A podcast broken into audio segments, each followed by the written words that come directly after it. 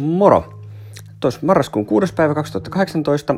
Tämä on Lautapeli hetki, lautapeliopas.fiin podcast ja minä olen Mikko Saari.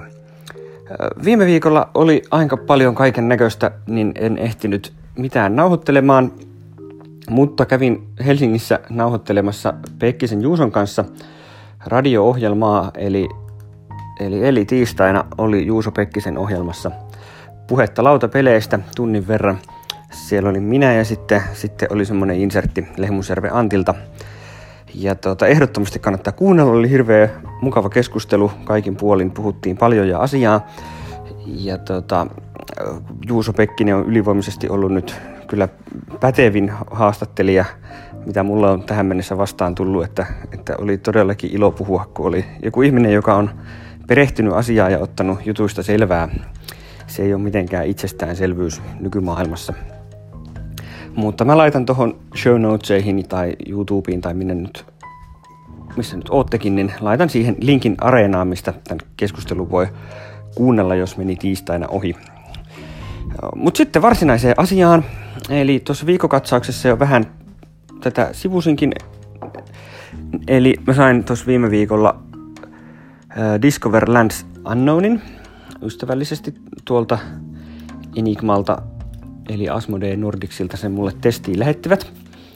Ja tota, tästähän nyt oli puhetta jo, äh, elokuussa oli, oli edellinen jakso tästä aiheesta, mutta silloin se nyt oli vaan, vaan tota, ihan tämmöistä ennakkospekulointia. Nyt mulla on peli käsissäni ja muutama pelikerta takana, niin nyt pystyy, pystyy sanoa jotain vähän niin kuin pykälää fiksumpaa tästäkin, tästäkin pelistä.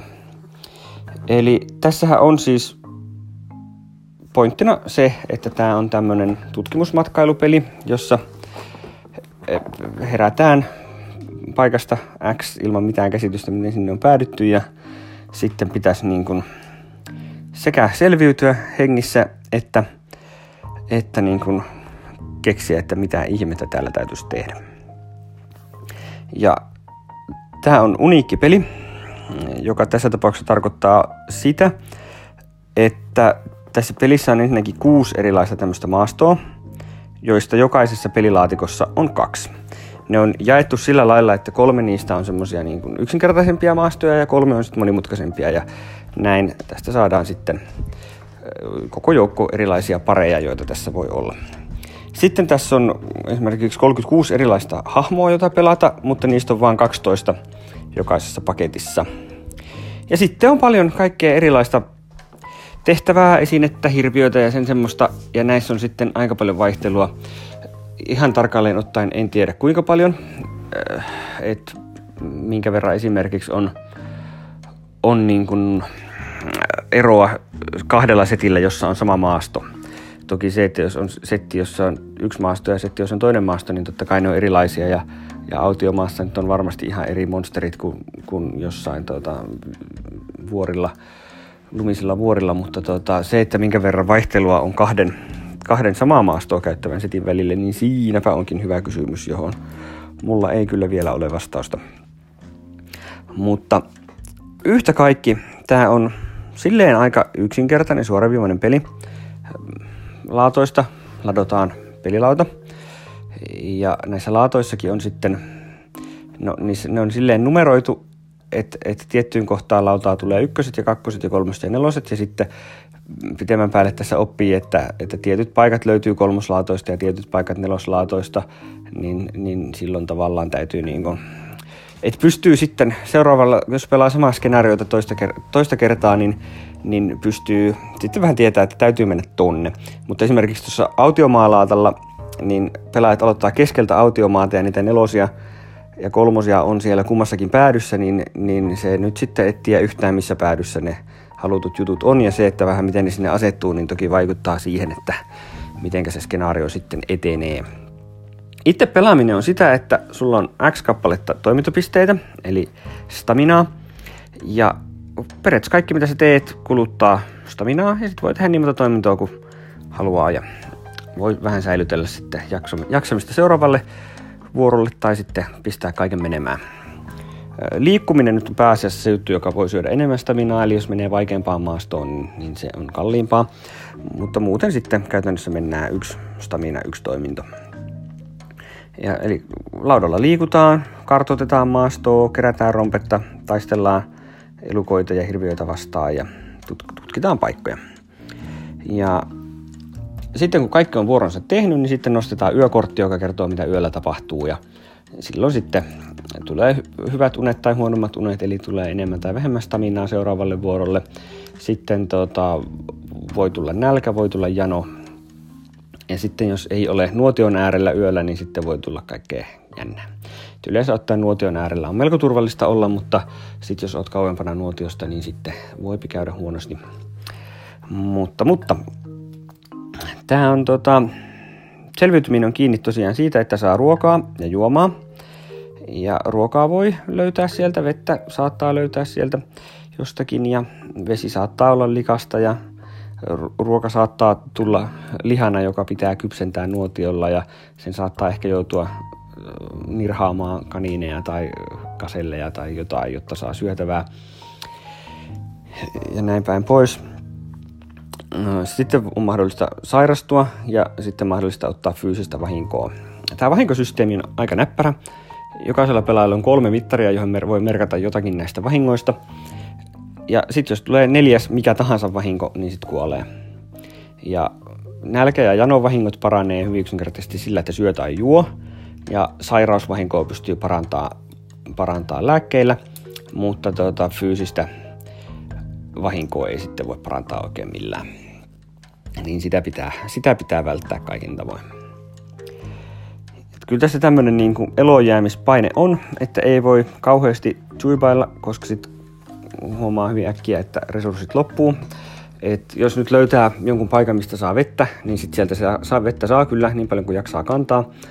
Mutta tota, sitten ruoka kyllä loppuu ja esimerkiksi autiomaassa niin, niin voi olla, että puu käy vähän vähin ja näin päin pois. Et, et kyllä tämä niinku, selviytymisaspekti tässä niin kuin tavallaan pakottaa toimimaan, ei ole ihan loputtomasti aikaa semmoiseen suipailuun, vaan että täytyy, täytyy niin ihan oikeasti tehdä jotakin, muuten, muuten ennen pitkää kyllä kuolee nälkä ja jano.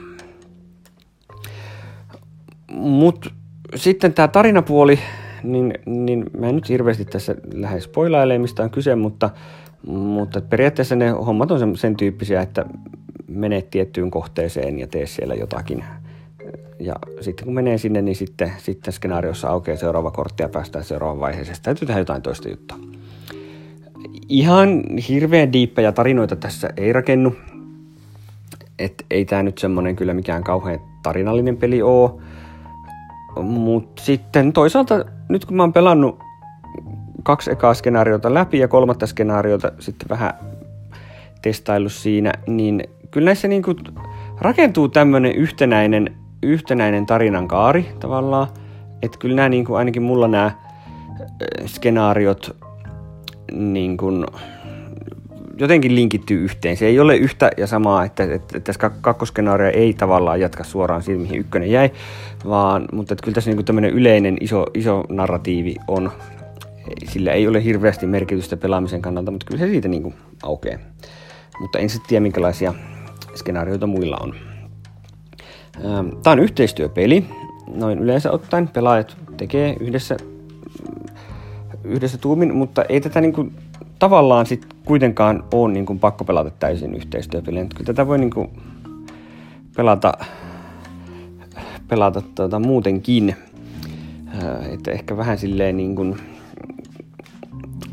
et jokainen omillaan, mutta, mutta kyllä se niin käytännössä varmaan vaatii, vaatii vähän semmoista yhteistyömeininkiä, että nämä hommat onnistuu, koska ihan niin kuin, hirveän helppoja ainakaan nuo skenaariot ei ole ollut että et jos siellä jokainen sooloilisi. Ja periaatteessa lopussa sitten kyllä kaikki niin kuin henkiin jääneet voittaa, mutta, mutta se, että paljonko pelaajat tekee yhteistyötä, että kaikki pysyy hengissä ja näin, niin se on sitten toinen juttu. Mutta onko tämä nyt sitten hyvä peli ja onko tässä uniikkipelijutussa mitään järkeä? Ne on ne tietysti ehkä isoimmat kysymykset. Ja tota, mm, se, että onko tämä hyvä peli, niin, niin mulla on vähän ristiriitaiset fiilikset asiasta. Ei tämä mun mielestä mikään huippupeli ole. Ja tota, jos nyt ihan vaan itteeni ajattelisin, niin en nyt ehkä ihan hirveästi tätä jaksaisi pelata. Ei ole ihan niin kuin täysin mun juttuni kyllä tämä seikkailu ja tut- tutkiminen ja tämmöinen aika, aika tämmöinen tavallaan satunnainen ja, ja näin.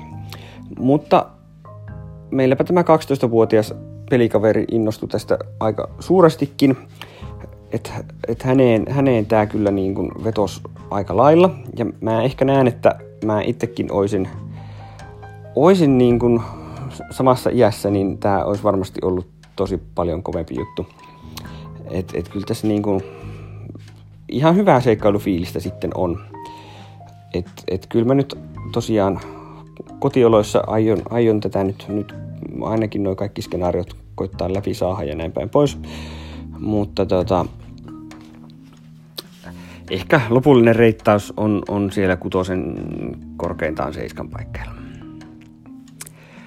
Mutta jos tykkää tämmöisestä niin kuin seikkailusta ja tämmönen, että käytä X-toimintopistettä ja liiku kartalla ja näin, niin, niin kyllä mä väittäisin, että tästä ihan hyvän pelikokemuksen saa. Se sitten, että kun tämä maksaa vähän päälle 70 ja tässä on vaan se viisi skenaariota, niin onko se tarpeeksi? Niin no se on tietysti vähän makuasia, mitä itse kukin ajattelee.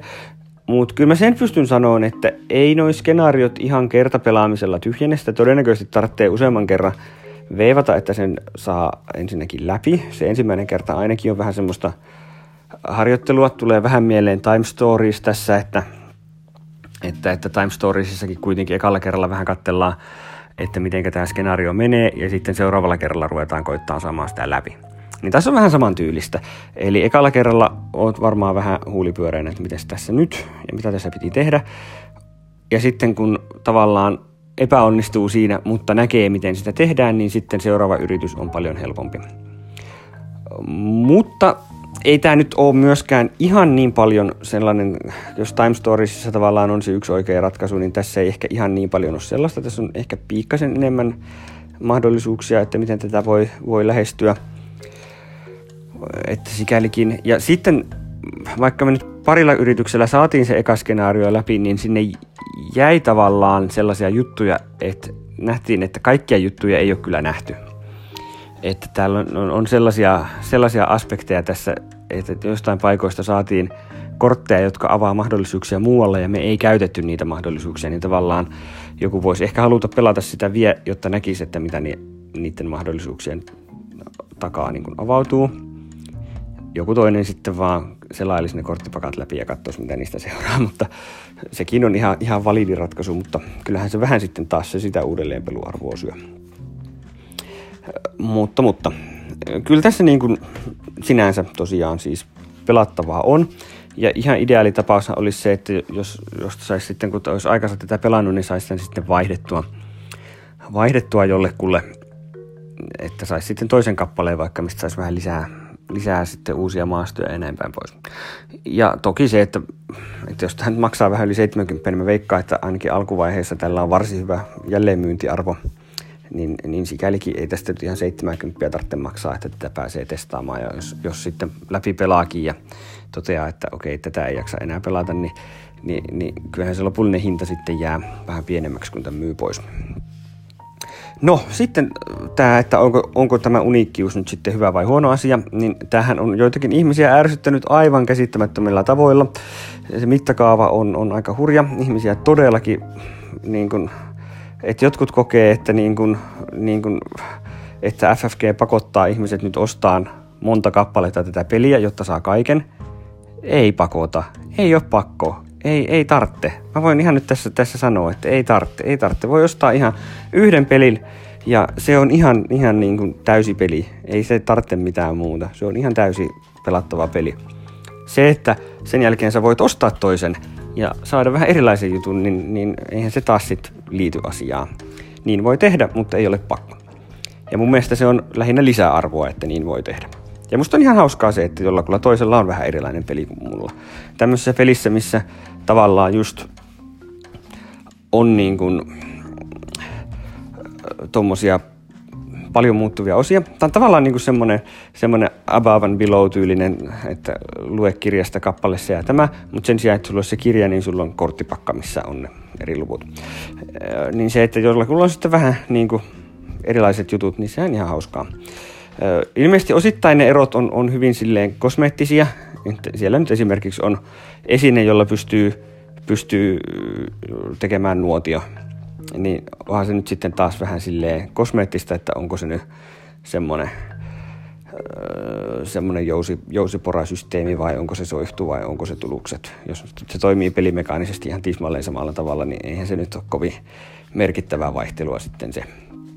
Mutta sellaista voi olla ja näin. Ja kyllä mä niinku itse, itse koen, että tämä uniikkius tässä nyt on ihan, ihan kiva lisäarvo. Ei se nyt itsessään ole mun mielestä mikään syy esimerkiksi ostaa tuota peliä. Tämä peli kannattaa ostaa, jos, jos tuommoinen aika kepeä, tuuripitoinen tutkimusmatkailu ja uuden tutkiminen viehättää. Että, että kyllähän niin kuin tavallaan siinä genressä varmaan Seventh Continent on se ykkönen, mutta onhan tämä nyt niin kuin ihan huomattavasti sitten taas Seventh Continentia edullisempi, ehkä helpommin saatavilla ja silleen kompaktimpi. Niin, että jos sellainen viehättää, niin mikä siinä, mutta ei toi uniikkius mun mielestä ole sit tavallaan hirveästi semmoinen syy, miksi tämä peli pitäisi ostaa, mutta mä koen, että se on ihan, ihan kiva bonus siinä kohtaa sitten. Mutta näin. Tämmöiset fiilikset mulla nyt on muutaman pelin jälkeen Discoverista. Et ihan hyvä, mutta mä luulen, että, että tätäkin uniikkiusideaa kun kehitellään vielä vähän eteenpäin, niin tästä tullaan näkemään vielä jotain vähän kiinnostavampaa. Mä näen tässä ihan potentiaalia, mutta tällaisenään, niin, niin tämä on ihan, ihan mielenkiintoinen juttu. Mulle on tulossa Keyforgea arvioitavaksi, ja mä luulen, että siellä tämä uniikkius toimii pykälää kiinnostavammalla tavalla. Mutta saa nähdä, kun päästään sitä testaamaan. Sellainen uutisluontoinen asia, että mä tosiaan nyt tulin siihen tulokseen, että viikkokatsaukset nyt varmaan, varmaan tota, loppuu nyt siinä mielessä, että ne eivät enää ole, ole niin kuin joka viikkoisia. Että mä katson nyt minkälaiseen julkaisutahtiin mä päädyn. Että onko se nyt sitten joka toinen viikko vai kerran kuussa tai jotain tämmöistä. mutta tota, tahti tulee nyt toistaiseksi vähän harvenemaan. Mulla ei vaan oikein resurssit ja mielenkiinto riitä joka viikko uutisten kirjoittamiseen. Mutta sellaista. Ei muuta kuin hyviä pelejä ja palataanhan taas. Jos vanhat merkit paikkansa pitää, niin nyt tulee äh, tyyli ylihuomenna seuraava jakso ja sitten taas saa odotella viikon pari.